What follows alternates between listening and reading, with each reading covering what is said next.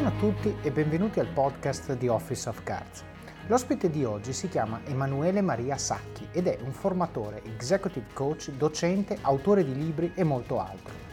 La storia di Emanuele è apparentemente molto lineare. Ha fatto le prime esperienze in aziende leader del settore della formazione, ha imparato l'arte e la scienza di quel mondo e si è messo poi in proprio e costruito una carriera che lo ha portato a diventare un professionista riconosciuto a livello nazionale e non solo. Con lui abbiamo voluto impostare un episodio un po' diverso dal solito. Abbiamo prima approfondito il suo percorso come facciamo sempre e poi siamo andati ad approfondire quello che lui ritiene essere, e io sono d'accordo, un superpotere nelle relazioni che, se usato correttamente, può avere un impatto incredibile nella nostra vita e nella nostra carriera. Stiamo parlando del carisma. Approfondiremo che cos'è, soprattutto cosa possiamo fare nella pratica per coltivarlo e farlo crescere, migliorando quindi la percezione che hanno di noi. Approfondiremo cos'è e soprattutto che cosa possiamo fare nella pratica per coltivarlo e farlo crescere, migliorando quindi la percezione che gli altri hanno di noi e aumentando la capacità che avremo di influenzarli. Qui siamo nel caso di ospite porta ospite e devo ringraziare Giuseppe Astone, ospite dell'episodio 92, che mi ha messo in contatto con Emanuele e ha reso possibile questa chiacchierata. Io lo ringrazio qui e spero lo farete anche voi. E mi raccomando, se non avete ascoltato il suo episodio, andate ad ascoltarlo, è il numero 92. Prima di lasciarvi l'episodio vi ricordo alcune cose. Partiamo da una nuova iniziativa. Tempo fa avevo attivato l'opzione abbonamento di Apple Podcast per condividere i podcast in anteprima con gli ascoltatori, ma così facendo lasciavo fuori oltre la metà di voi che non usate dispositivi Apple. Ho quindi deciso di abbandonare quella strada e usare invece Patreon. Se volete ascoltare gli episodi in anteprima, appena ho finito di sistemarli, spesso con uno, due o anche tre mesi di anticipo rispetto alla data di pubblicazione ufficiale, andate su patreon.com barra Office of Cards, troverete il link nelle show notes di questo episodio e iscrivetevi riceverete una notifica appena carico un episodio e ovviamente caricheremo altri contenuti esclusivi nei prossimi mesi, quindi assolutamente vi aspetto lì. Poi altra novità, ho lanciato un altro podcast che si chiama Pillole di Office of Cards, in cui troverete estratti di pochi minuti tratti da episodi passati di Office of Cards oppure dal mio canale YouTube. Se avete scoperto da poco questo canale, Pillole è un modo per farvi un'idea dei contenuti di ciascun episodio, di tutti gli episodi vecchi, una sorta di trailer se volete. Se vi piace un contenuto potete andare a sentire l'episodio completo da cui è stato tratto, così da cogliere appieno il senso della frase inserita nel suo contesto. Se invece siete ascoltatori di lunga data, beh, i primi episodi hanno ormai 4 anni, quindi Pillole è anche per voi per aiutarvi a ricordare concetti che forse si sono un po' sbiaditi nella vostra memoria. Andate quindi a cercare pillole di Office of Cards nel vostro player di podcast, Apple, Spotify o qualsiasi altra cosa usiate e iscrivetevi. Ah, dimenticavo, diversi ascoltatori mi hanno detto che hanno scaricato alcuni episodi e tagliato frasi che si ascoltano spesso per motivarsi.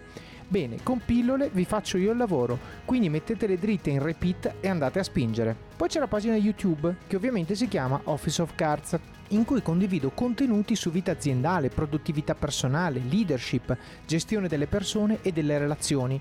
Ad esempio, troverete video su come fare slide perfette, come ottimizzare la vostra routine mattutina, pratiche per il biohacking e molti altri temi che mi rendono efficiente e produttivo e che sono certo possono essere molto utili anche a voi. È un canale che mi permette di esprimere i concetti che imparo in una forma diversa, non solo audio, ma condividendo anche schermate, grafici, foto, video.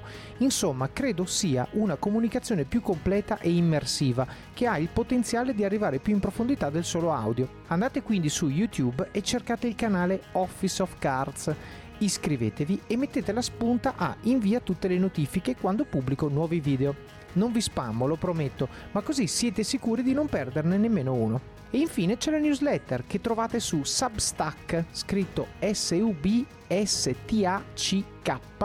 digitando Office of Cards. È breve, la mando di domenica e contiene alcune riflessioni su crescita personale e professionale, ottimizzazione del tempo, produttività.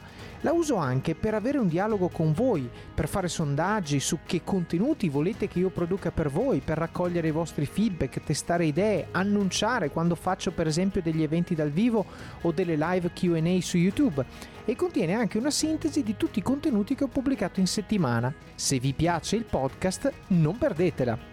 Bene, non mi resta che lasciarvi all'ospite di oggi. Buon ascolto.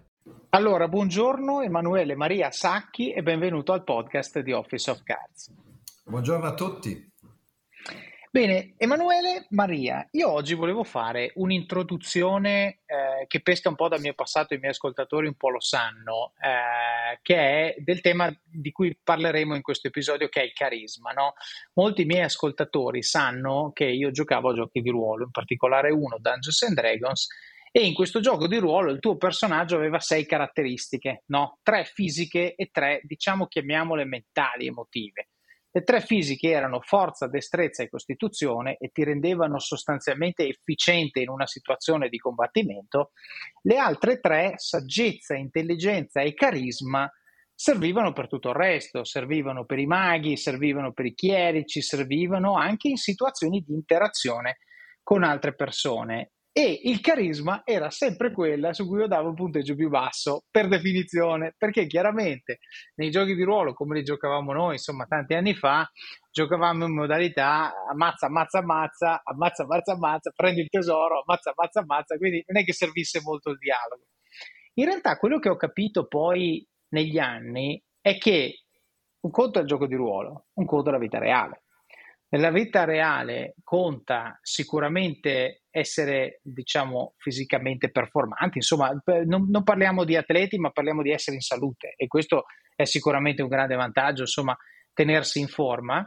Conta essere intelligenti, certo, per citare appunto le, le caratteristiche di prima, conta essere saggi, e questo è l'esperienza, no? il fatto di aver vissuto e acquisito determinati tipi di esperienze che diventano poi riferimenti per prendere decisioni e, e reagire a situazioni che il mondo ci pone davanti, ma poi tutto questo per metterlo a terra in un'industria, in una cultura sociale, quindi dove ci sono interazioni con altre persone, dove ci sono relazioni, serve carisma serve la capacità di relazionarsi con gli altri, serve la capacità di influenzare gli altri, serve la capacità di capire quello che gli altri vogliono, l'empatia, eccetera, eccetera. Ne parleremo, ne parleremo dopo partendo dalla definizione no, di carisma e poi arrivando a sviscerare un po' tutto, tutto il tema. Però mi, mi faceva piacere fare questa introduzione perché molte persone si concentrano sul, eh, anche persone che ascoltano questo podcast, diventare la versione migliore di loro stessi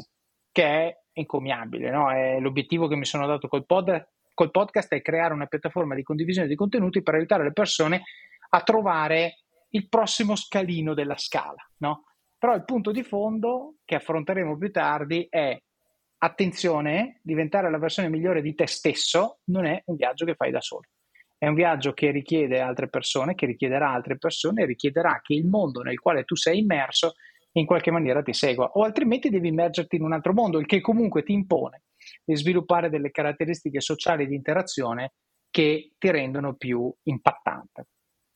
Senti, allora, dopo questa intro, io vorrei però, prima no, di, di, introdurre il tema del carisma, vorrei introdurre il tema di Emanuele Maria Sacchi. No? Vorrei capire un pochino chi sei, da dove vieni, eh, che cosa definisce, che cosa arriva a definire, quali esperienze arrivano a definire ciò che tu sei oggi e il, tu, il tema che tu affronti eh, e quindi ti faccio la domanda che faccio sempre che è da dove viene Emanuele Maria Sacchi. Allora Davide, io sono milanese, nato e cresciuto a Milano e cinque anni fa mi sono trasferito a Riccione, quindi ti sto parlando da, da Riccione, da dove abito da cinque anni appunto io sono, dopo i vari studi, ho, ho avuto una fortuna, perché è vero che eh, per diventare la versione migliore di se stessi abbiamo bisogno non soltanto di noi stessi. La mia fortuna è stata quella di iniziare a lavorare in una società di consulenza che all'epoca, ti sto parlando del 1990, era la numero uno in Italia, si chiamava Summit, gruppo TMI, Time Manager International, Era una società che lavorava con le principali aziende presenti in Italia. Sulle principali 100 aziende, 53 erano nostri clienti. E, e questo Scusa, quando parli di consulenza, che tipo di consulenza era questa qui? Era una consulenza di direzione di formazione, quindi ah, okay. specificamente soft skills, eh, uh-huh. ma non solo. Mm, eravamo collegati al gruppo Galgano, quindi qualità totale. Però uh-huh. eh, i corsi che facevamo, eh, io alla fine ero un trainer, sono diventato un trainer eh, in questa società, erano corsi di formazione appunto sulle soft skills e la mia fortuna è stata avere una scuola, cioè non essere un autodidatta. Io prima di andare in aula ho fatto sei mesi a tempo pieno dove dovevo imparare cosa significa stare in aula, come mantenere alta l'attenzione per tante ore, come alternare momenti profondamente emotivi o anche divertenti, perché no, con strumenti pratici e immedi- immediatamente applicabili. Era mm. veramente una scuola e da quella scuola sono usciti anche dei bei, bei personaggi. Poi naturalmente eh, sono 32 anni che faccio questo mestiere, quindi le cose sono cambiate, ho aperto un'attività mia, poi ne ho aperto un'altra, vari percorsi, eh, però eh, c'è una cosa che mi ha aiutato a crescere. Eh, in questa società noi avevamo un obiettivo, l'obiettivo era lavorare con l'azienda numero uno di ogni settore. Quindi... Ok, come General Electric, eh, no? o siamo numero uno, numero due o non ci interessa. Assolutamente sì, quindi okay. provare, almeno provare, insistere a provare di collaborare con il leader di mercato.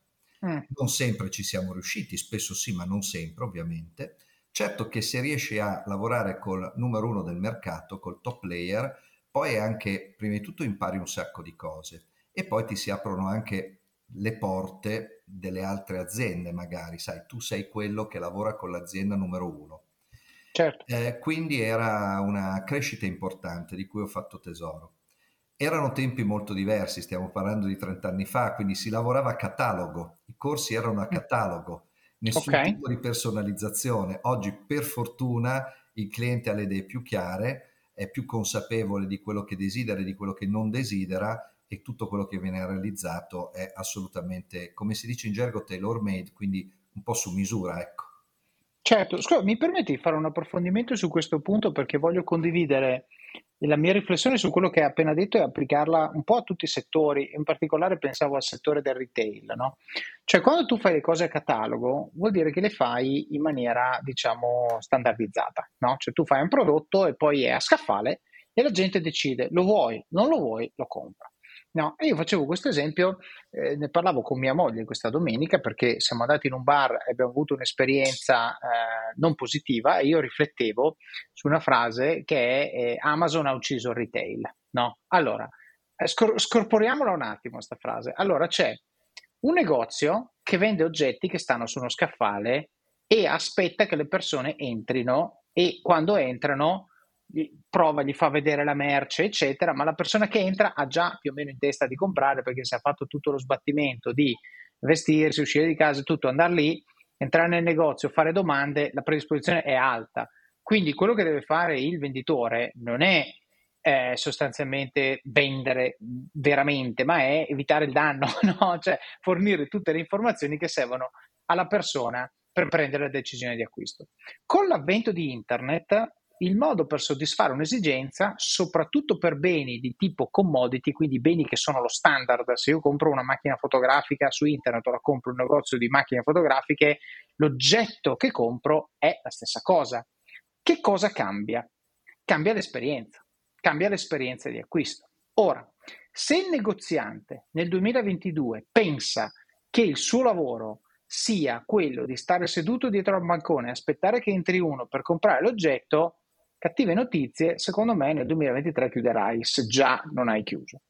Se invece il negoziante oggi capisce che non è un venditore di oggetti, ma è un venditore di esperienze, ok? È, è un venditore che deve cercare di capire l'esigenza della persona che entra e lasciare alla persona che entra quando esce felice, con un qualcosa di inatteso, con un, con un qualcosa in più rispetto a quello per il quale la persona era entrata avrà non solo fatto una vendita con tutta probabilità, ma avrà anche acquisito tutti gli amici di quel cliente. Perché evidentemente quel cliente dirà, cavoli, no, no, io quella cosa lì non la compro online, la compro in quel negozio perché c'è quel commesso ultra esperto che mi porta nel retro, mi fa vedere le cose che non sono limited edition, mi dà l'oggetto, me lo fa provare per due giorni, poi torno se son, non sono contento, glielo ridò, eccetera, eccetera, che sono cose che l'online, che è lo scaffale di oggi, l'equivalente di quello che era prima, tendenzialmente non fa, perché banalmente tante aziende online che vendevano, eh, diciamo, t- tanti anni fa e dovevano acquisire clienti, ti facevano per esempio i free returns, quindi avevi da ritornare qualcosa, era tutto gratis, venivano loro a prendere l'oggetto, eccetera. Oggi le aziende che lo fanno sono molto poche, quindi ritornare un oggetto, restituire un oggetto, oggi è uno sbattimento, devi andare in posta, fare la coda, eccetera. E, e, mi è venuto in mente tutto questo per dire il parallelo con quello che dicevi tu. Siamo passati da un mondo dove eh, un approccio, se vuoi, industriale, costruisco un oggetto standard, lo metto lì e poi è il cliente che deve fittare la sua esigenza col prodotto che tu hai creato, a un mondo oggi dove il corso a catalogo lo compri su Coursera a 100 dollari, 2 lire e sei a posto così.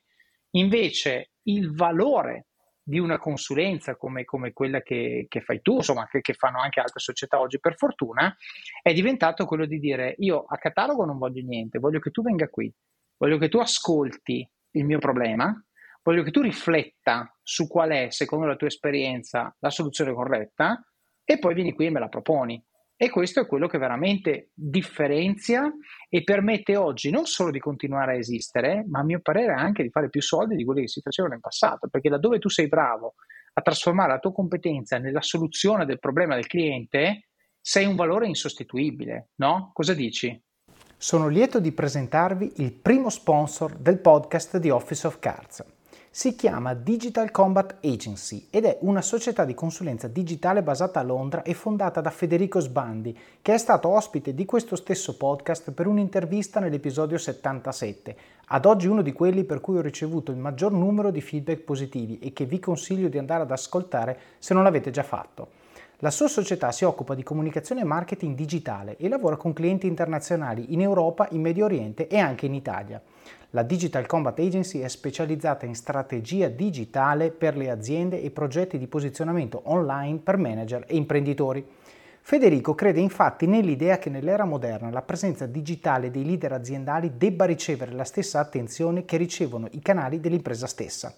Io sono assolutamente d'accordo, al punto che gli ho lanciato una sfida. Convincimi che sei bravo facendomi vedere che cosa faresti al mio profilo LinkedIn, così parliamo di risultati veri e non solo di teoria. Beh, con i suoi suggerimenti in un solo mese ho raddoppiato le visualizzazioni medie dei miei contenuti e triplicato le visualizzazioni per i post più visti. Se sentite che voi o la vostra azienda avete bisogno di supporto strategico sul digitale, visitate il sito web www.digitalcombatagency.com, agency scritto agency con la Y, non potrei consigliarvi posto migliore per prendere in mano la vostra strategia di comunicazione digitale e lo dico perché l'ho provato io stesso. Trovate anche il link in descrizione. Permettimi una provocazione. Secondo Vai. me non esistono le commodities, non esistono. Mm. Per un motivo molto semplice, prendiamo il tuo esempio, la vendita online. Ok, i tre fattori che fanno vendere di più online in Italia oggi, li dico in ordine di importanza, sono recensioni, uh-huh. chiaro che non devono essere poche, devono essere tantissime, magari anche due o tre negative per rendere più credibile la cosa, certo. tantissime eccellenti. Quindi uno recensioni, due spedizione gratuita, tre uh-huh. restituzione gratuita. Ok. Allora, Zalando vende le, vende le stesse identiche scarpe o molto simili rispetto a tantissimi altri siti di scarpe. Uh-huh. Però puoi restituire le scarpe dopo entro 100 giorni dall'acquisto. 100 giorni, è chiaro che non ci devi andare in giro, le tieni certo. nell'armadio, ma hai fino a 100 giorni per pensarci. Questa certo. è l'esperienza online. Quindi vendo cose simili ma eh, le arricchisco con qualcosa che in questo caso tutela il rischio del cliente, dà garanzia certo. al cliente, lo rende tranquillo, non ti piacciono, le puoi restituire gratis entro 100 giorni, la spedizione era gratuita. Quindi, mh, mm, non so. E quindi non è più una commodity, però, eh, cioè proprio questo, nel senso stiamo dicendo la stessa cosa. La commodity è quando stai comprando lo stesso oggetto senza nient'altro intorno, quindi di esatto. fatto è l'oggetto che ha un ISBN, un IAN, quello che vuoi, che, che, che, lo identifica come univoco dovunque lo compri. E tu invece stai dicendo no, non c'è solo l'oggetto, c'è tutto il contorno, c'è tutto quello che ci sta intorno, che lo rende meno comodo e più esempio. unico. Siamo mm. nella preistoria, 1990-92, veramente la preistoria del marketing, di tante cose che sappiamo adesso. Mm. Eh, I corsi di questa società presso mm-hmm. cui io ho iniziato a lavorare mm-hmm. costavano l'equivalente di 2.500 euro di oggi al giorno. Al giorno, a prescindere dalla dimensione della classe. A prescindere. Okay. Cioè la giornata costava 2.500 euro di oggi, 5 certo. milioni e 2 di lire. Ok? Mm. Era un prezzo che era 5 volte superiore rispetto a quello di mercato nel 1990. E come okay. facevamo noi come azienda a proporci e soprattutto certo. a venderci a queste cifre? Beh, eh. evidentemente dovevamo avere degli argomenti molto importanti per far percepire che il nostro corso, che sulla carta assomigliava a tanti altri, invece aveva un ritorno dell'investimento decisamente superiore. Certo. E io andavo in affiancamento all'inizio, ero molto giovane, quindi tanto entusiasmo, esperienza zero, andavo in affiancamento col mio amministratore delegato e quando certo. parlava con i fratelli Barilla piuttosto che con tutti i più grandi imprenditori italiani e diceva quanto costavamo, io mi ricordo che anche un mega manager faceva un salto sulla sedia e diceva accidenti, va bene che siete la Summit, ma non pensavo a una cifra del genere. Mm. Lui con una calma estrema diceva, beh, se i nostri clienti non percepissero un valore decisamente superiore al costo dell'investimento, non potremmo essere la società numero uno in Italia, non crede? Dopodiché, con grande calma, si alzava e se ne andava e diceva, okay. tuttavia, non deve darmi una risposta subito, ci rifletta serenamente. E mi diceva, andiamo Emanuele. Ed era okay. lui che interrompeva il colloquio con l'amministratore delegato. Nell'ufficio dell'amministratore, io ero giovane, mi tremavano le gambe e mi dicevo, non so se riuscirò mai a fare una cosa del genere. Certo. Tuttavia, eh, stiamo parlando di qualcosa che tutti dicono che bisogna puntare sul valore. Uh-huh. Ecco, ci sono tanti modi per puntare sul valore e oggi parliamo di carisma, vediamo come dare valore a quello che già facciamo, a quello che già proponiamo. Certo. Senti, questo è parte spettacolare esempio che hai condiviso di, di posizionamento, se vuoi, luxury, no? usando anche il potere della scarsità, cioè come per dire, guarda che se il prezzo è un problema, vado altrove e ovviamente vai a toccare l'ego della persona che c'è di là che dice no, sono tanti, ma effettivamente li ho. Quindi... Poi, scusami Davide, non è che ci richiamavano tutti naturalmente, no, beh, ma molti richiamavano, il mio amministratore delegato gli faceva uno sconticino, gli arrotondava la cifra e la chiudeva lì. Ecco. Certo, quindi invece che 5 milioni e 2, 5 milioni. Insomma, 4 milioni e 9. Ah, ok. Ah, beh, giusto, così non comincia con 5.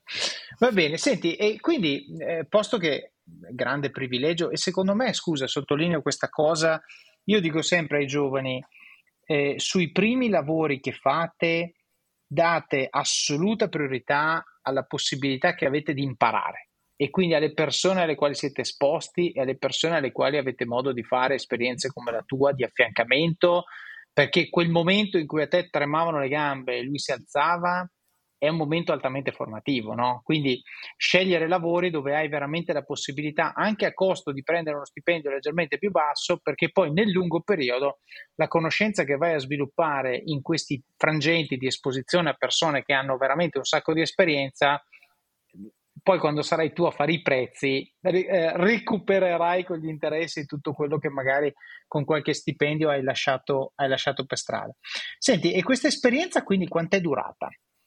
Eh, è durata tre anni e mezzo, uh-huh. eh, dopodiché ho aperto una mia SRL, poi ne ho uh-huh. aperto un'altra, poi ho insegnato a, io ho insegnato per 12 anni ai master del MIP, del Politecnico di Milano. Contestualmente okay. ho sempre fatto il libero professionista. il libero professionista sempre nella formazione? Sempre no? nella formazione. Okay. Ho lavorato anche per un'azienda, è stato l'unico caso in cui ho avuto uno stipendio fisso all'inizio mi piaceva, poi ho detto no, non voglio andare avanti così tutta la vita, voglio essere un libero professionista, però okay. ho vissuto all'interno anche di un'azienda, perché sai, l'esterno ha pro e contro, no? vede tante certo. cose diverse, ma non può conoscere una realtà come la conosce qualcuno che, che ci vive e ci lavora dentro. Chiaro. E da quando abito a Riccione collaboro, sono executive manager di Evolution Forum, quindi una società di consulenza e di formazione. E, e quindi il mio lavoro è fare aula, fare progetti, percorsi formativi eh, con le aziende, con le persone per sviluppare il business, aiutarli a ottenere di più. Certo, certo. E quindi tu adesso ho qui il tuo profilo LinkedIn davanti, cioè di fatto quando hai capito, quando hai sviluppato il desiderio di essere indipendente, l'hai fatto. Questo, scusa, ecco, approfondiamolo perché secondo me è un'altra cosa interessante. No? Tante persone oggi che ascoltano questo podcast sono nella situazione di eh, ricerca di stimoli di carriera. No? E, e, magari oggi, visto che stiamo registrando all'inizio 2023, c'è qualcuno in modalità quiet quitting, no? Sono qui, sto lavorando, lo faccio perché devo, il mutuo in qualche modo devo pagarlo, ma non sono contento, no? E per molti versi, anche per colpa, merito, insomma, responsabilità del mondo dei media che va a idolatrare questi super imprenditori americani che, che, che, lasciano la scuola, che si mettono in proprio, che fanno start-up, eccetera, eccetera, magari l'idea di dire però io qualcosa lo so fare, potrei mettermi a farlo in proprio, sarebbe interessante. Ci, ci spieghi un pochino il tuo punto di vista o pescando dalla tua esperienza passata di quando l'hai fatto tu, oppure anche insomma esperienze più recenti, Co- come la vedi questa cosa? Cioè, che consigli daresti? Quali sono i pointer che fanno capire a una persona che magari forse la vita di solopreneur barra imprenditore forse non è per te, forse non ora, gli elementi da dire, guarda che se non hai capito queste tre cose, prima è meglio se le capisci. Ecco, è una domanda un po' aperta, però con la tua esperienza magari riusciamo ad avere un framework ordinato di risposte. Non so se sto per dare una bella notizia a chi ci ascolta. Per me è una bella notizia, mi auguro lo sia per quasi tutti noi. Okay. Il nostro ventunesimo secolo forse è il primo secolo dell'apprendimento continuo. Uh-huh. Spiego meglio. Fino a un po' di tempo fa uno studiava, poi iniziava a lavorare, faceva esperienza, diventava più bravo. Oggi che cosa si fa? Si studia, poi auguriamocelo, si inizia a lavorare, si fa esperienza, ma intanto devi ancora studiare. Certo. Oggi si studia tutta la vita. Oggi i prodotti, okay. i servizi, le competenze cambiano alla velocità della luce. C'è stata un'indagine che ha dichiarato che un bambino che va alle elementari oggi nel 80% dei casi, quando sarà adulto, farà un lavoro che oggi ancora non esiste o che certo. Esiste ma sarà molto diverso tra vent'anni. Così. Questo cosa significa? Significa che quando io incontro una persona che mi dice ah professor Sacchi io ho oltre vent'anni di esperienza, mi viene da chiedere e allora magari sono vent'anni che fai schifo, magari sono vent'anni che sopravvivi, se ci pensiamo, avere vent'anni di esperienza non vuol dire un bel niente. La domanda certo. è quali competenze hai sviluppato e stai sviluppando nei tuoi anni di esperienza, che sia uno o che siano venti. Oggi, per fortuna o purtroppo, dipende dai punti di vista, non siamo mai arrivati Mm. Eh, io, rend- io, ho 60 anni, Davide, e mi rendo conto che studio almeno un'ora al giorno. Faccio ricerca, miglioro i miei programmi, eh, cerco di capire i miei competitor cosa fanno, cerco certo. di capire il mercato che, che strade sta prendendo. Devo dirti che mi piace da morire tenermi aggiornato e crescere. Certo. Eh, però, lo, però, anche se non mi piacesse, accidenti, lo dovrei fare comunque.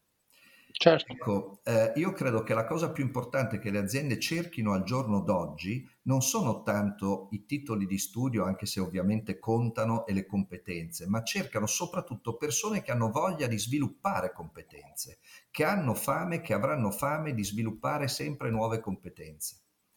E questa è una cosa che non leggi in un curriculum vita, questa è una cosa che con opportuni metodi di selezione si può capire ma non è certo, certo. scritta su un pezzo di carta. Certo, ma mm, allora dico, dico, due cose. Una è su quello che hai appena detto, secondo me ci sono, io sono proprio un fan per esempio della sezione Hobbies and Interests di un CV, perché lì vedi la persona, cioè tu alla fine ci devi spendere nove ore al giorno insieme e se non ha hobbies e interest su CV probabilmente la persona in pausa pranzo chissà di che cosa si parla, no? quindi secondo me è molto importante vedere non tanto quello che c'è scritto che chiaramente è soggettivo e rileva solo per la persona, ma per capire come una persona esprime se stessa al di fuori della mera, diciamo, cronologia di esperienze lavorative. Eh, no? E questo secondo me è un buon modo per far trasparire rispetto al lettore di un CV che dietro un'esperienza professionale di qualsiasi tipo c'è anche, c'è anche una persona. E la seconda cosa che volevo dire invece era relativa al fatto di eh, far emergere un po' queste, queste, skill, coltivarle e, e, lo studio continuo. Allora, tu hai detto, io studio almeno un'ora al giorno, no? Io dico, io non so quanto studio nelle, nelle mie giornate, è sicuramente di più, ma provo costantemente, non perché, cioè dico è sicuramente di più perché ho 3.000 ambiti aperti, no? tu invece per fortuna hai scelto uno, formazione, io podcast, poi come fai video su YouTube e poi il mio lavoro, il marketing, il digital, sacco di roba. Ehm, però io provo spesso e volentieri un senso di frustrazione che deriva dal fatto che con tutto che studio tantissimo, le, le, le informazioni che vorrei acquisire sono molte di più ok? E quindi dico, cavoli, non sono andato abbastanza a fondo, cavoli, devo spendere più tempo per fare sta roba, cavoli, però devo passare a quella successiva, quindi mm, mi accontento, eccetera, eccetera. Il consiglio che do a chi dovesse sentirsi così per gestire questa cosa, dato che è un problema che, con cui eh, ho a che fare, non dico quotidianamente, ma quasi, è quello di essere molto deliberati nella scelta dei temi a cui applicare il tempo, quindi quanto tempo applico allo studio di X, Y e Z, e soprattutto quando lo studio è finalizzato alla presa di una decisione, tipo devo prendere queste informazioni finché, un, finché non le ho non posso decidere di fare questa cosa, darsi una deadline chiara e possibilmente sfidante. Perché altrimenti si rischia di dire, ah, finché non sono cintura nera non vado mai a combattere il, non so, karate. Ecco, no, perché è combattendo e prendendole quando sei cintura bianca che puoi diventare cintura nera.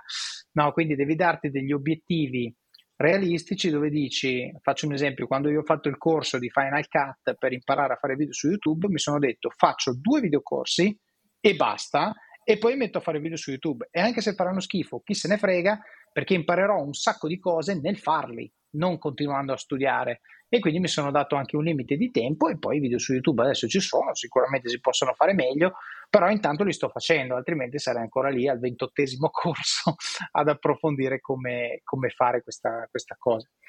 Questo episodio è supportato da Scalable Capital, il tuo compagno ideale per iniziare a investire in modo semplice, sicuro e conveniente. Con oltre 600.000 clienti, Scalable è una piattaforma regolamentata e questo è molto importante ragazzi, perché vi offre una possibilità di investire in azioni, ETF e fondi partendo solo da un euro. Ma perché dovreste iniziare a investire? È semplice. Primo, l'inflazione, che se aumenta di questo passo diminuisce di molto il nostro potere di acquisto. Secondo, se pensate oggi che la pensione che avrete quando ci andate a 80 e passa anni vi permetterà di sostenere lo stile di vita che avete, beh, vi faccio tanti auguri. E il terzo, beh, per chi ne ha, i figli. Io ad esempio ho un fondo per le mie bambine, piani di accumulo per me, investimenti diversificati per obiettivi che hanno orizzonti temporali diversi. Con Scalable puoi dare forma ai tuoi obiettivi di investimento e sfruttare appieno il suo potenziale per far crescere i tuoi risparmi nel tempo. L'importante è iniziare per step e Scalable non ti permette solo di acquistare azioni o ETF, ma anche di imparare come funziona il mondo degli investimenti.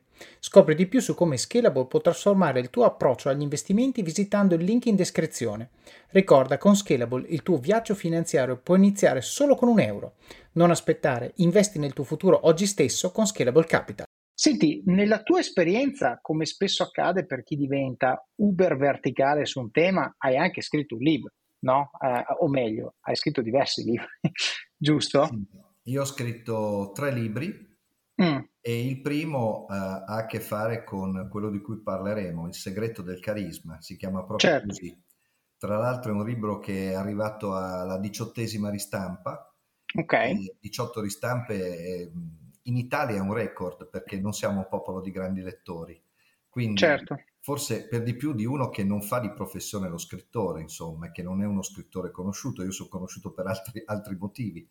Certo. Eh, forse è piaciuto molto Il segreto del carisma perché è un libro facile, anche per chi non ama particolarmente leggere, ogni capitolo è diviso a metà. La prima parte è un racconto, è un racconto, è una storia ed è mhm. piena di emozioni e crea emozioni. Alcune storie fanno ridere, altre fanno piangere, altre fanno riflettere. Alla fine di ogni storia, tuttavia, c'è la parte pratica della serie. Adesso che l'emozione la senti, la vivi, la condividi, cosa te ne fai? Come la metti in pratica? Con quali risultati? Quindi è un alternare emozione e logica mente e cuore, mente e cuore. Forse per questo che si legge bene ed è piaciuto molto. Certo, e, e questo è stato il primo, no? Poi ne hai scritti altri due, uno sulla, cos'era? Uno, uno sulla vendita. Uno si chiama Vendere una scienza. Questo sì. è arrivato solo a otto ristampe. Eh, ma solo, ma l'hai scritto dopo nuovo, però. È più nuovo, esatto. è uscito, è uscito eh, mi sembra sei anni fa. In sei anni otto ristampe non è male. Il sottotitolo di Vendere una scienza credo che sia molto provocatorio. Il sottotitolo dice Dalla vita non otterrai quello che meriti, ma quello che saprai negoziare. Mm. Credo che sia una cruda verità. Non vince il migliore, non vince il più bravo, non vince quello che ha i prodotti o i servizi migliori. Vince colei o colui che viene percepito come il migliore. Certo. E se lo fa in modo etico, senza barare, anche queste sono competenze. Ha saputo, tra virgolette, vendersi meglio o valorizzare di più quello che offre. Ecco, questo è un vero e proprio manuale per chi vuole diventare una cintura nera, per usare le tue parole, della negoziazione.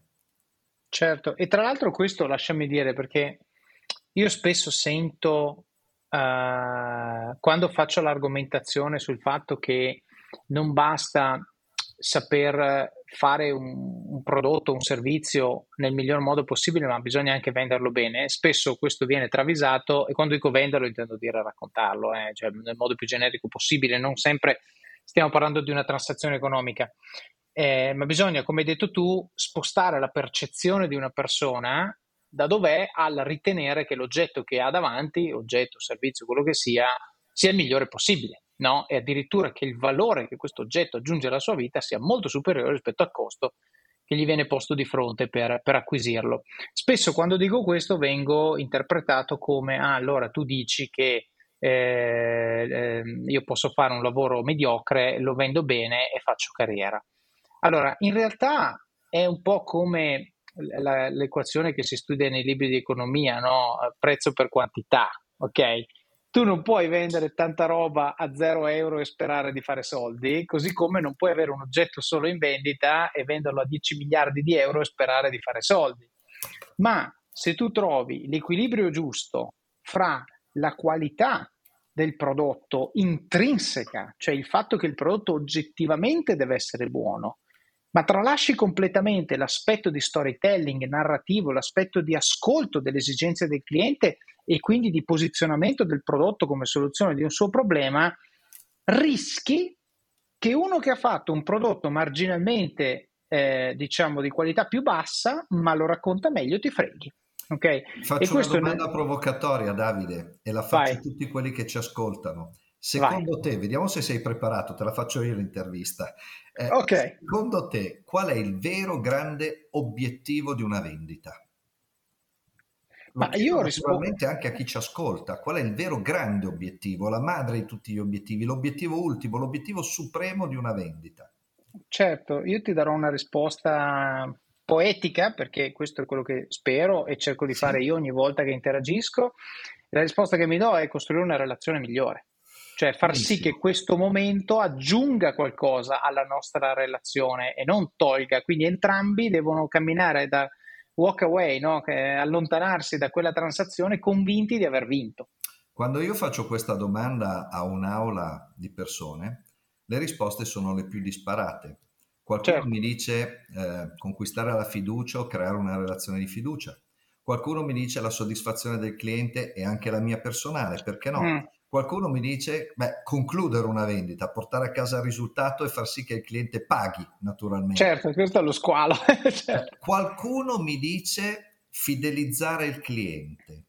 Okay. E quando uno mi dice fidelizzare il cliente, io di solito dico fuocherello, ci sei vicino. Ma mm. il vero grande obiettivo della vendita, se ci pensi, è ottenere referenze attive positive. Quando è che un cliente parla bene di te, di quello che fai, di quello che rappresenti? Ah, certo. Quando hai creato una relazione come quella di cui hai parlato tu prima, quando quindi c'è un rapporto di fiducia, quando il cliente ha già comprato, è già fidelizzato. Alcuni clienti, beati loro, anzi beati noi, benedetti loro, ci fanno da referral.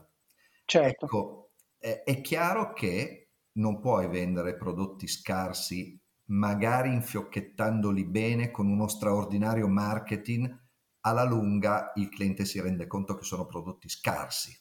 Certo. Quindi eh, la comunicazione, il marketing, tutto quello che vuoi deve valorizzare il prodotto, certamente ed è fondamentale, però il prodotto resta comunque un, un punto fermo, no?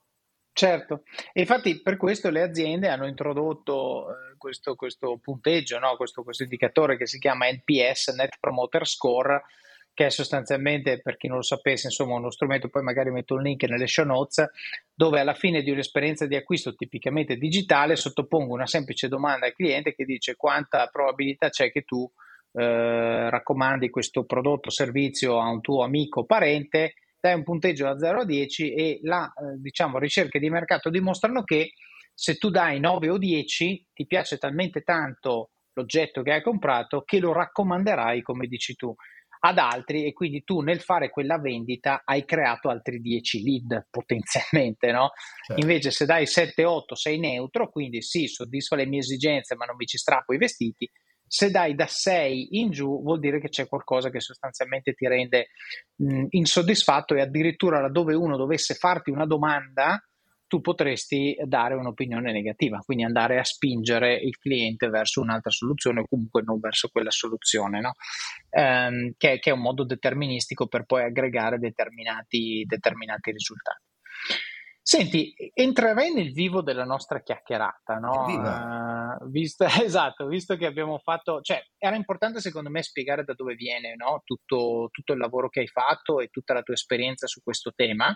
Eh, c'è il libro che tra l'altro metteremo nelle show notes e quindi chiunque poi fosse interessato e colpito dalla descrizione che hai fatto e devo dire anche dalle recensioni che ci sono su Amazon, sicuramente andatelo, andatelo a controllare perché merita di essere letto. E partirei dall'ABC no? del carisma, ovvero dalla definizione. Quindi, posto che sicuramente se dico la parola carisma, tutti quelli che ascoltano hanno in testa un certo tipo di definizione, no? che cosa significa carisma a pelle, lo sappiamo tutti, per affrontare un tema da un punto di vista, lasciami dire anche didattico, cioè quando parli con un esperto tu vuoi essere sicuro che tutti siano allineati sui fondamentali, direi di partire dalla definizione. Quindi che cosa intendiamo, che cosa intendi tu eh, per carisma e, e, che cosa questo connota in modo che poi andiamo a sviscerare il tema, i perché, i come, i cosa, i dove, i quando. Ottimo. Allora, carisma è una parola che ha un profondissimo e antichissimo senso religioso. Mm. In religione carisma vuol dire dono, Naturalmente noi affrontiamo il tema del carisma da un punto di vista laico e quindi carisma lo intendiamo come autorevolezza, credibilità, capacità di attrarre, capacità di farsi ascoltare, capacità di guidare. Non è la Scusa, stessa... ti, ti fermo subito, che consiglio agli ascoltatori? Poi questa parte di riascoltarsela, scrivere le cose che ha appena detto Emanuele, poi magari le metto nelle show notes, cominciate a ragionare come, come, siete voi su queste dimensioni? Perché la parola è carisma, però queste varie cose sono diverse declinazioni e secondo me è molto interessante. Scusa, ti ho interrotto, riprendi pure. Certo, la domanda retorica è chi non vorrebbe sviluppare il proprio carisma, chi non vorrebbe essere più autorevole, più credibile, chi non vorrebbe essere percepito come un esperto di una qualche materia. Certo. Penso che sia un desiderio umano e legittimo, no? Certo. la domanda che mi fanno quasi sempre, eh, forse eh, ce l'avevi in mente anche tu, è ma questo carisma è un dono innato oppure no? Certo. cioè il carisma uno ce l'ha e se ce l'ha lo può sviluppare o non lo può sviluppare. Allora, Beh, già se parli di dono, diciamo, la parola dono tende a, a, spingere verso il uno ce l'ha o non ce l'ha, però... In senso religioso certo... sì, in senso eh, certo. no. Eh, ok. O meglio, è vero che il carisma può essere anche un dono innato, è altrettanto vero che ovviamente si può sviluppare, se no che ci mm-hmm. stiamo a fare noi e, e perché fare realizzare percorsi di formazione dove applichi il carisma alle vendite, alla negoziazione, alla leadership, allo spirito di squadra e quant'altro. Mm. Eh, ragioniamo insieme, quante persone veramente carismatiche abbiamo conosciuto nella nostra vita, lavorativa e anche fuori dal lavoro? Quante sono? Di persone competenti, in gamba, per fortuna credo che ne abbiamo conosciute diverse, di certo. persone certo. anche piacevoli, umanamente piacevoli, ne abbiamo conosciute credo diverse, ma da lì a dire quello o quella è anche una persona carismatica, credo che siano poche. Il carisma è una merce rara. Io le persone carismatiche, qualcuno l'ho incontrato, il mio primo capo era una persona molto carismatica, uh, adesso certo. un collega molto carismatico, però sono poche le persone carismatiche che ho incontrato nel mio cammino. Allora, mm. se il carisma è un dono raro, non, non è così diffuso, è anche un dono prezioso. Se una merce è rara, è una merce preziosa, come tutte le merci rare. Quindi se noi, se noi riuscissimo a sviluppare il nostro carisma, senza fare la fotocopia di nessun altro, senza imitare, senza metterci maschere, quindi la, la, migliore versione di noi stessi, non di qualcun altro, beh, diventeremo persone molto più preziose naturalmente e ugualmente certo. rare. Certo, e qui però hai toccato un punto importante, cioè io quando tu hai fatto la domanda abbiamo conosciuto persone carismatiche, ho pensato a due persone, non so perché mi sono venute in mente queste due persone, che secondo me, poi correggimi se sbaglio, anzi mi interessa la tua opinione, sono entrambe estremamente carismatiche, ma sono estremamente diverse. Eh, quindi eh, queste due persone sono Donald Trump e Barack Obama. Quindi gli ultimi due, al netto di Biden, gli ultimi due presidenti degli Stati Uniti sono due presidenti che secondo me sono estremamente carismatici, ma antipodali nello stile di relazione che hanno, almeno con il pubblico, eh, da un punto di vista di così, apparenza. E la cosa che hai detto tu, cioè il motivo per cui cito queste due persone è che tu hai detto ciascuno deve trovare il suo carisma. Cioè non bisogna cercare un playbook da eseguire ma bisogna cercare un playbook o probabilmente 15 playbook da cui estrarre il pezzettino che risuona, risuona chiedo scusa, con la persona che sono e o che voglio essere, no? Che tornando al discorso che dicevamo prima, che sostanzialmente mi danno, che, che enfatizzano caratteristiche del mio carattere che voglio che le persone percepiscano, no? E quindi non è lo fa lui, lo faccio anch'io perché magari lo fa lui ha senso coerentemente col tipo di persona che è lui, ma non col tipo di persona che è l'altro. Infatti, le frasi che dice Trump le potrebbe dire solo Trump, le frasi che diceva Obama le poteva dire solo Obama, con, quel sti- con quello stile, o perlomeno un tipo di persona come l'uno e come l'altro. Ma se tu metti le frasi di uno nella bocca dell'altro, dici, ma che diavolo sta dicendo? No? Sì. Mi sembrava una cosa importante da sottolineare. Poi non so se sei d'accordo che sono carismatici questi due. Assolutamente sì, e ti dico anche mm. perché eh, le persone carismatiche, se ci pensiamo, hanno almeno due caratteristiche comuni. La prima caratteristica è che o le ami o le detesti. Ok, cioè, quindi polarizzano. Mm. Polarizzano. O mm. ti schieri a favore o ti schieri contro. Mm. Uh, in Trump questo è ancora più evidente che con Obama. C'è chi c'è. darebbe la vita per Trump in America e c'è chi lo certo. detesta profondamente, non solo in America. Certo. Eh, questa è la prima caratteristica, quindi ti portano a schierarti. Biden è decisamente meno carismatico, in, è un po' un grigio Biden. Sì. E quindi ha una, non polarizza. Eh, la seconda caratteristica delle persone carismatiche, naturalmente, è che se sono più quelli che ti amano è un carisma positivo, se sono quelli più che ti detestano è un carisma negativo. Ma proviamo certo. a pensare a personaggi che conosciamo tutti. Ad esempio Hitler purtroppo era carismatico. Certo. Lenin purtroppo era carismatico. C'erano milioni di persone che sono andate in guerra per loro e hanno perso la vita per loro. Era un carisma tremendo, era un carisma che ha fatto un sacco di danni. Sì, era un carisma negativo eh, Beppe Grillo o lo ami o lo odi, Berlusconi certo. o lo ami o lo odi, giusto per fare dei nomi e non essere di parte. Certo. Eh, quindi le persone carismatiche hanno questo, questa caratteristica, ti portano a schierarti a favore mm. o contro.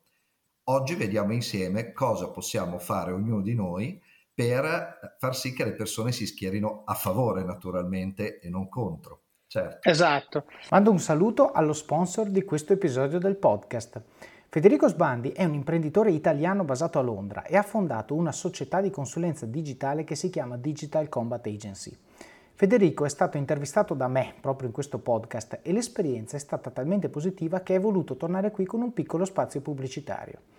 Ha maturato un'esperienza internazionale lavorando a San Francisco, in Irlanda e facendo da consulente ad aziende quotate e grandi gruppi internazionali. Potete ascoltare i dettagli di tutte queste storie nell'episodio 77 di questo podcast.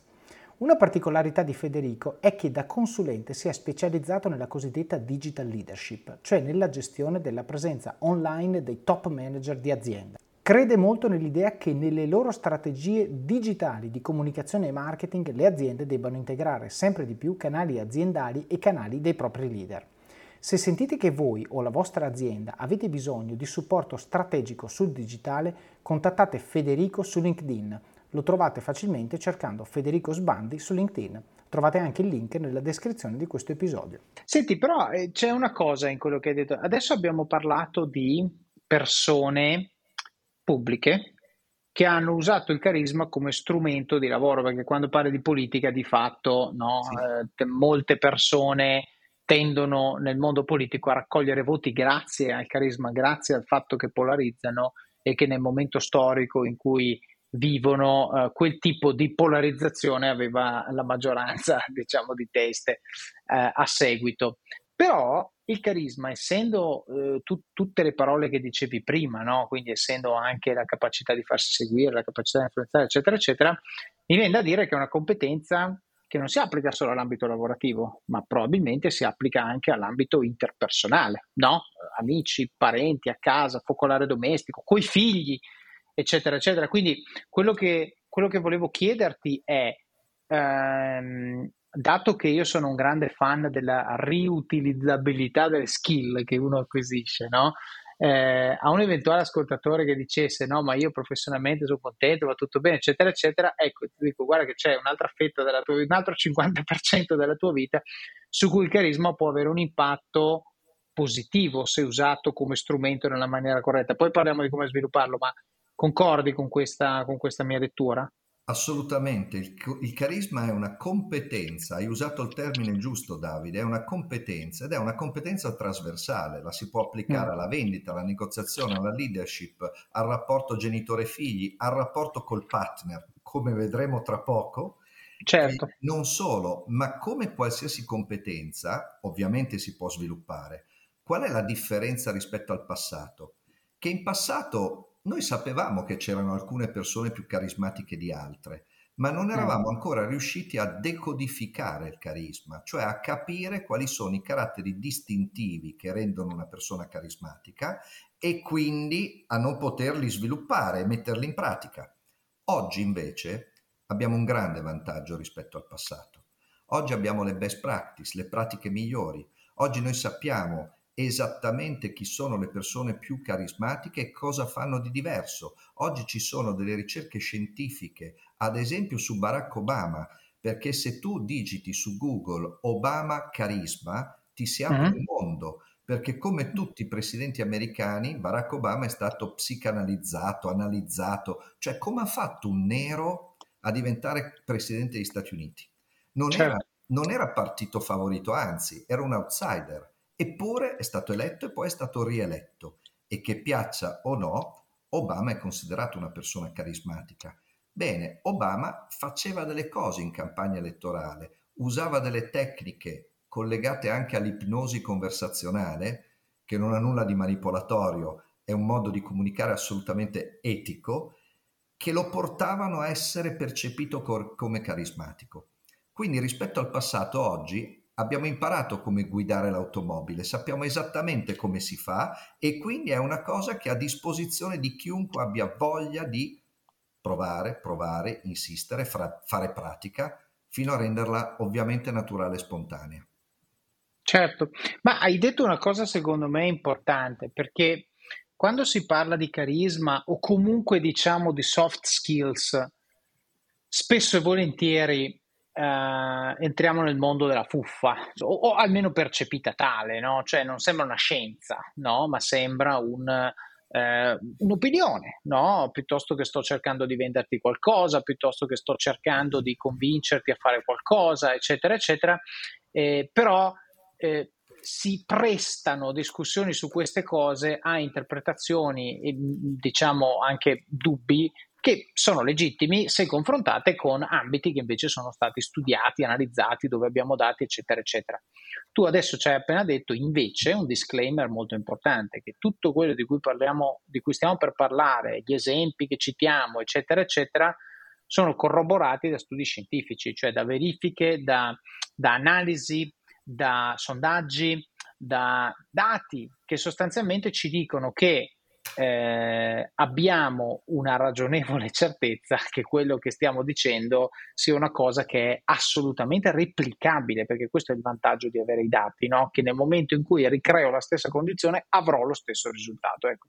Questo secondo me uh, toglie quel dubbio che, che, magari molti hanno e io stesso lo vivo quando, quando parlo con le persone, dicono eh vabbè ma tanto poi è tutta fuffa eh, no, non è fuffa, è purtroppo una cosa che se tu pensi che sia fuffa, stai, ti stai chiudendo mentalmente ad un toolkit che è fondamentale per avere successo in società e soprattutto in ambito corporate dove devi vivere relazionandoti con gli altri, con gli altri dipartimenti, con i colleghi, con i capi, eccetera, eccetera.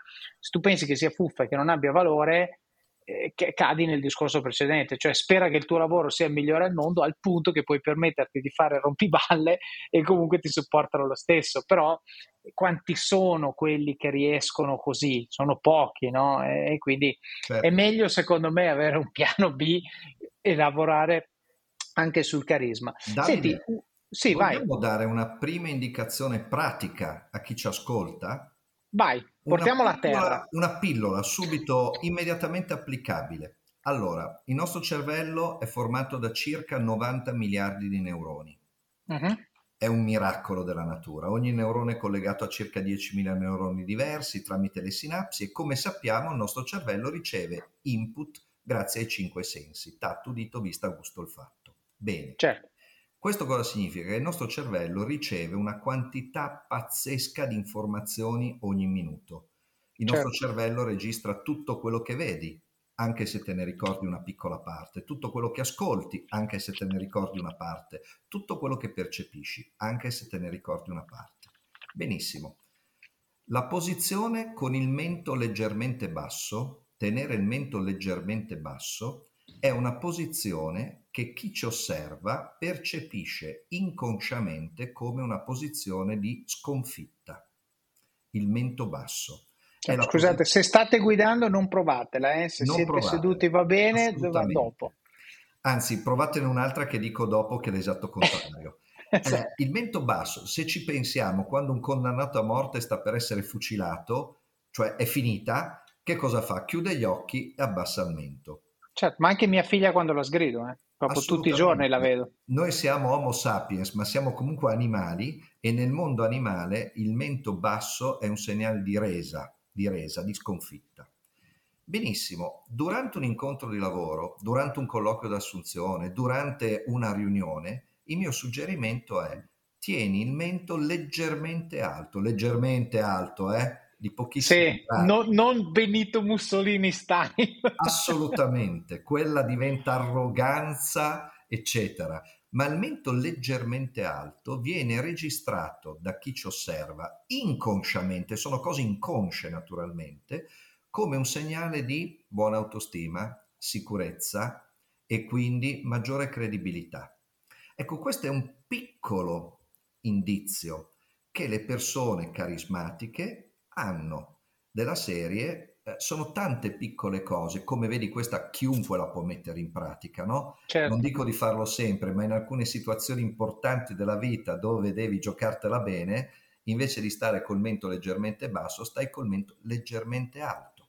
Naturalmente non è sufficiente questo per essere una persona carismatica, è un primo pezzo del puzzle, poi vediamo gli altri.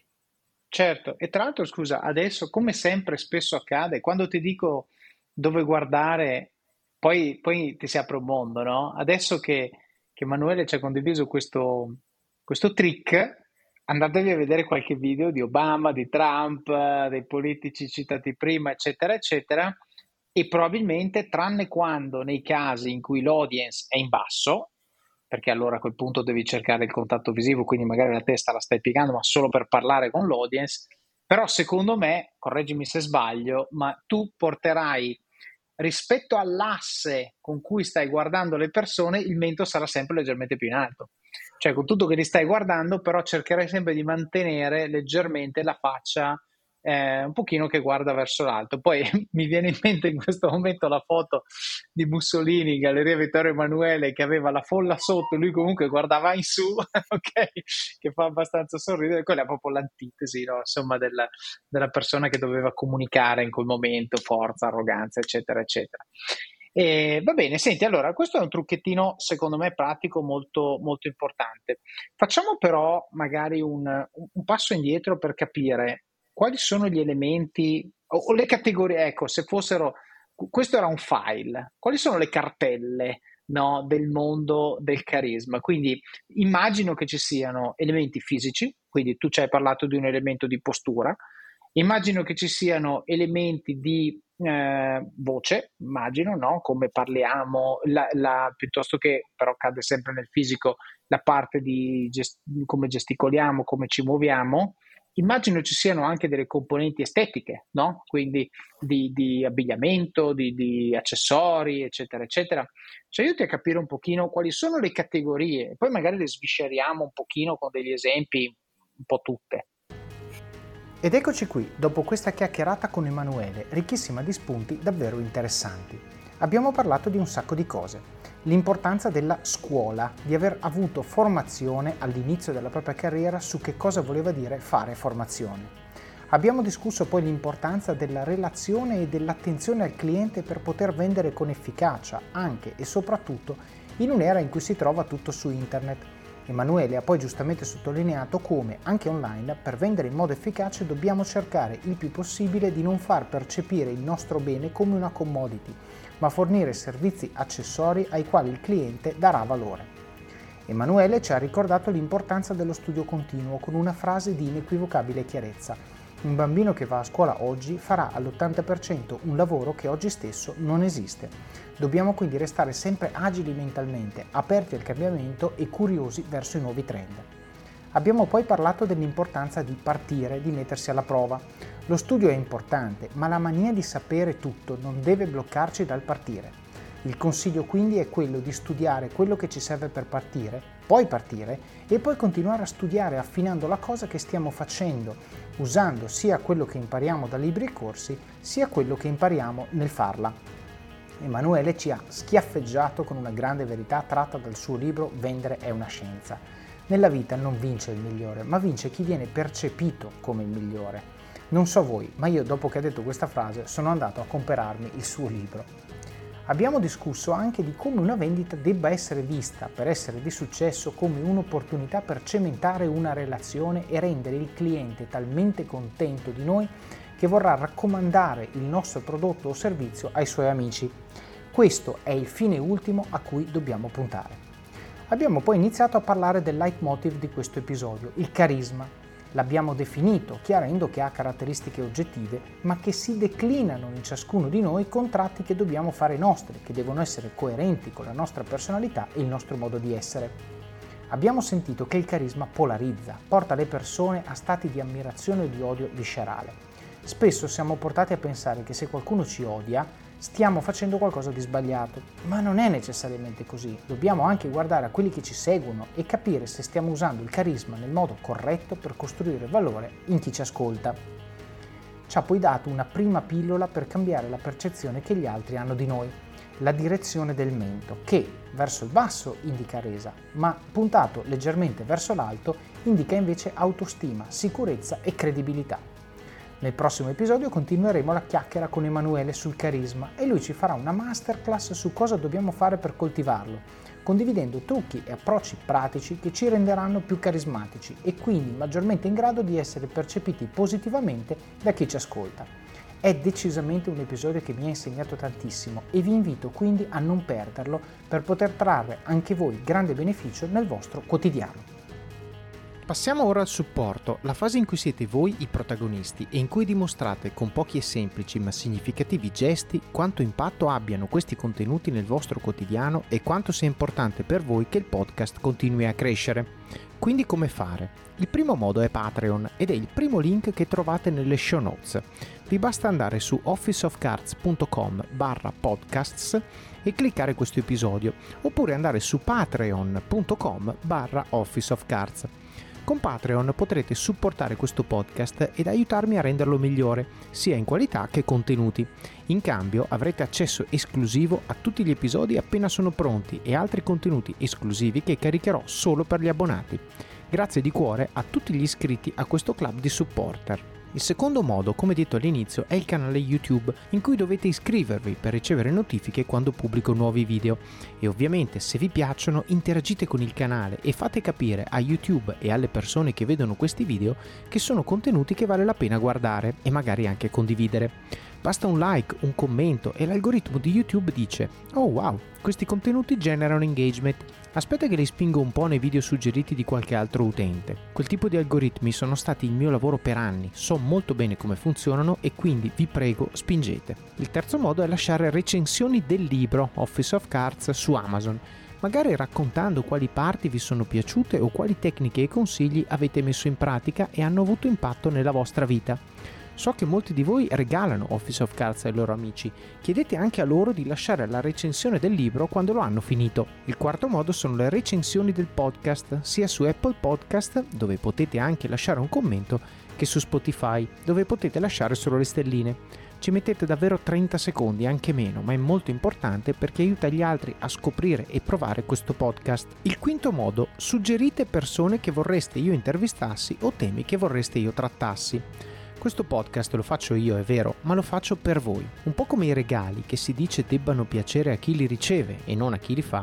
Anche qui sta a voi aiutarmi ad aiutarvi e identificare temi o persone che ritenete possano fare bene a questo gruppo. Il sesto modo sono i link nelle show notes, in cui trovate i principali punti di cui abbiamo parlato in ciascun episodio. Tutti i link a cose che magari non conoscete per poterle approfondire.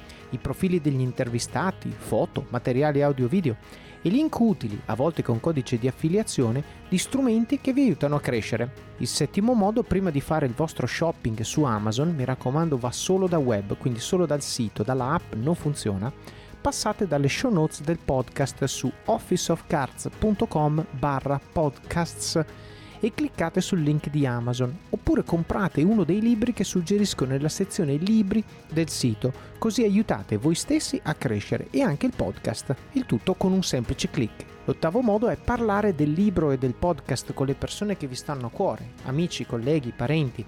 Leggetelo insieme a persone alle quali tenete e discutetene come in un book club. Taggate il libro o l'episodio che più vi ha colpito sui vostri profili social in modo che il numero più alto possibile di persone possa beneficiare di questi contenuti. L'ultimo, il nono modo, è il più importante di tutti. Mettete in pratica quello che avete imparato e dimostrate coi fatti che le cose di cui parliamo qui funzionano. Fatevi ispirare e contagiare dalle storie che sentite in questo podcast. Io intervisto persone davvero normali che però si applicano, si impegnano e lavorano sodo, raggiungendo così risultati eccezionali ed è una cosa che potete fare benissimo anche voi. Vivete al massimo, spingete sull'acceleratore, fate quelle benedette 30 flessioni al giorno, quella dieta, quel video, quel blog post o qualsiasi sia la cosa che nutre le vostre passioni e usatele come opportunità di crescita personale e professionale. Lo so che è difficile, ma è proprio nelle difficoltà che troverete crescita e successo. Decidete ora chi dovete diventare per avere successo e raggiungere gli obiettivi che vi siete prefissati il vostro domani inizia oggi e il vostro oggi inizia adesso. Vi auguro buon proseguimento di giornata e di settimana. Alla prossima!